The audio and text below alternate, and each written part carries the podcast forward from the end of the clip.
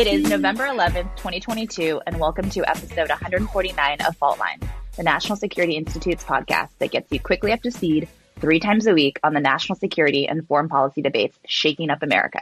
On Wednesday, it was reported that Brittney Griner, the WNBA star who has been detained in Russia since February, is being moved to a Russian penal colony, a type of prison facility known for its brutal living conditions. Griner was arrested for entering Russia with vape cartridges containing cannabis oil, and she received nearly the maximum sentence, nine and a half years, after being found guilty of drug trafficking.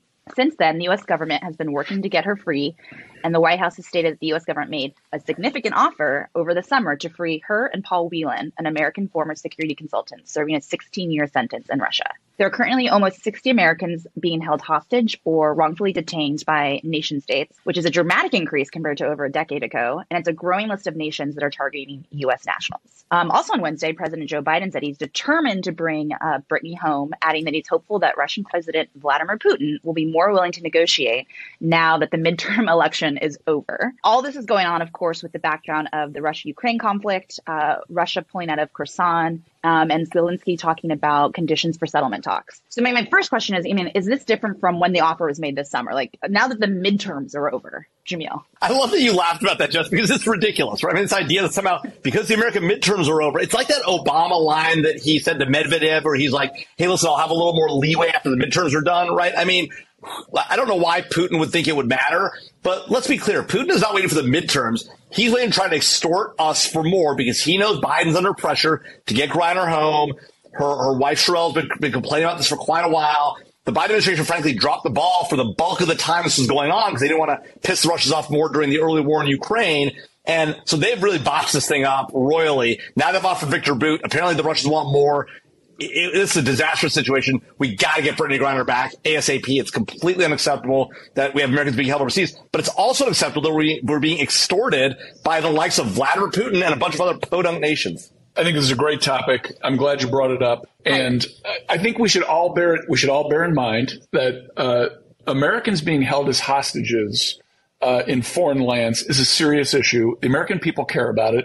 Our first uh, incorporating document as a nation, the Articles of Confederation, failed because the U.S. government created by them was unable to free Americans for, as hostages when they were being taken by the Barbary pirates 200 and some years ago. So this is a serious thing. I'm not saying that. Wait, Les, I don't think anybody in our audience had Barbary pirates on their bingo card for today. I know. What? I know. What? I know. I, I know. What, what, do the Barbary pirates have to do with Brittney Griner? I, I'm totally lost now. Totally lost. My point Help is, my point is, my point is, if you can follow along, my point is, it is very important for the American government to take very seriously the condition of Americans abroad. One of the jobs of our government is to protect our people. We need to get them back. At the same time, some might say the only too job much for them. No, that's not true. It is not the only job. We have many other jobs for our government, but this is an important one. We should take it very seriously. Realistically, we should not offer everything to get Brittney Griner back. Yes, she's important. She's a celebrity. Everyone sees what has happened to her, and we need to act responsibly and get her home, but in a reasonable way. Paul Whelan is a Marine veteran. He's important also. I'm glad the Biden administration is trying to make a deal for both of them at the same time. They should be steadfast. They should work hard. They should try to keep this as low key as possible. If they have to use someone like Bill Richardson, who can be a little bit, who's a former congressman, former governor, former energy secretary, and kind of a, a man about town, if they can use him as a free agent to help move this along, that's great. And I think go, getting political on this, as it appears President Biden has done by saying, let's wait till after the elections, is a mistake. Be steadfast look for the right deal. If we have to trade Victor Bout to get these two, I, am fine with that at the end of the day. But let's let's take this seriously. Let's not be cavalier about it. Let's not make accusations. Let's give the president the leeway to do what he needs to do.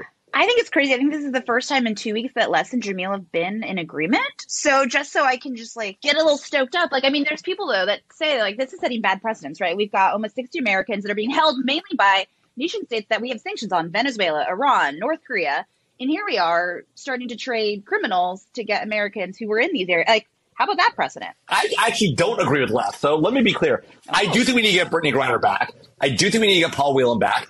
But I think that by giving up Victor Bout, we send a message to every other near to well nation in the world that we will do whatever it takes to get Americans home, including trading criminals that we have in there. And while it's important to get them home, it's important to get them home the right way. And Les says, oh yeah, we should negotiate. We should do it the right way. But the right way is giving up Victor Bout. So that to me, that's, that's the wrong way. If it's what we got to do, I suppose it's what we got to do, but we cannot keep setting this precedent.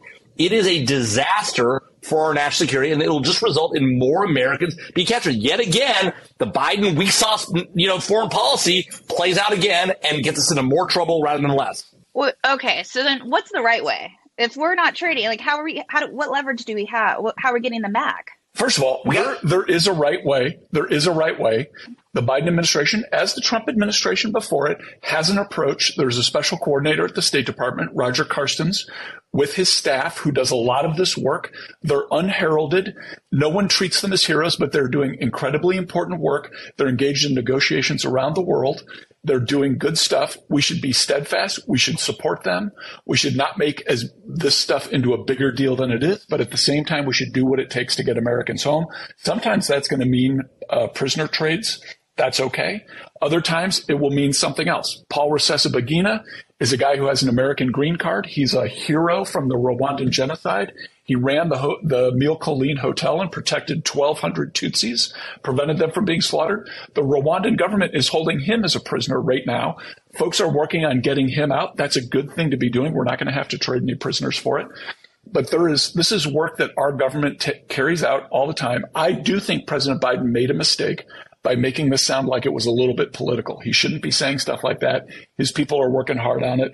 They deserve our support. But I'm confused, Les. So first you say they should delegate to Bill Richardson. Then you say they should give it to Roger Carstens. Like, which one is it? Like, should, should they trust there's, the process? There's no. And, oh, oh, oh, hold on, hold on. You also want them to be steadfast. I don't know what steadfast means in this context. Like, that like they really, really, really want Americans back. Let's posit, Les, that they're steadfast, that they really want these Americans back. That doesn't change the ball of how they get them back, right? And your view is give up whatever it takes, Victor Bout, and they're now asking the the Russians wants to go get this German FSB killer who killed a Chechen in Germany wants to get the Germans to give him up. I mean, come on, like at some point, Les, you got to let us stop being extorted and say enough is enough. We will come at you much harder in other ways and make your lives living hell instead of just trading brutal no, arms no, dealers for NBA we're not, star. We're not. We're not going to do that. Why would we make empty threats like that? That's not going to happen. Listen, every situation is different. We have negotiators who are working on it. Sometimes it means we're going to have to trade people. Other times we won't. So let's let's give them the bandwidth they need to do their jobs. That's what I'm talking about in terms of being steadfast. Let's not get political. Let's not raise the stakes. Let's not pretend it's not happening. Let's be steadfast. Let's look for the right deal. Let's focus on that and let's stop and there's and there's no cookie cutter approach to all of these things. Meanwhile, if you're an American, don't go to Russia. There's a solution that's happening right now. Let's let it play out.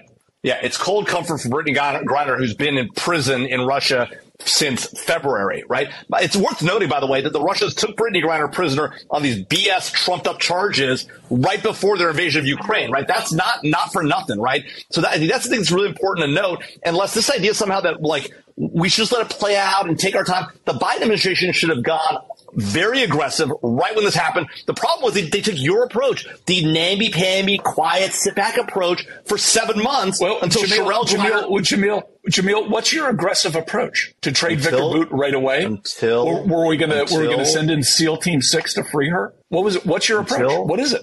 Until Cherelle Griner complained enough that it became a social media phenomenon, and then the Biden administration engaged. They sat around was, on their hands already for seven a months. phenomenon. She's a celebrity. Yeah, I'm not sure. Uh, she that, is a yeah. world famous person. She's a celebrity. She was going to get the attention anyway. What is what is the thing that you're taught? What is the solution that you're talking about that we're not Boots on the doing? ground I think I think we should I think we should have I think we should have booted out Russian Russian diplomats from the U.S. We should have PNG'd half their embassy, right? We should have we should have we should have gotten really aggressive. We should have we should have sent more military to Ukraine early on, right? We should there are a lot of things we could have done to make a point to Russia. We will not stand for this nonsense. But I get it, Les. It's always the it's always the soft diplomacy. If we just hug everybody in, we laugh at the Russians, it'll all be great. I get it. I get it. None of your solutions are practical or would ever happen. I'm going to okay. cut off these two because I think we're going to all agree we want to get Americans back. How about that?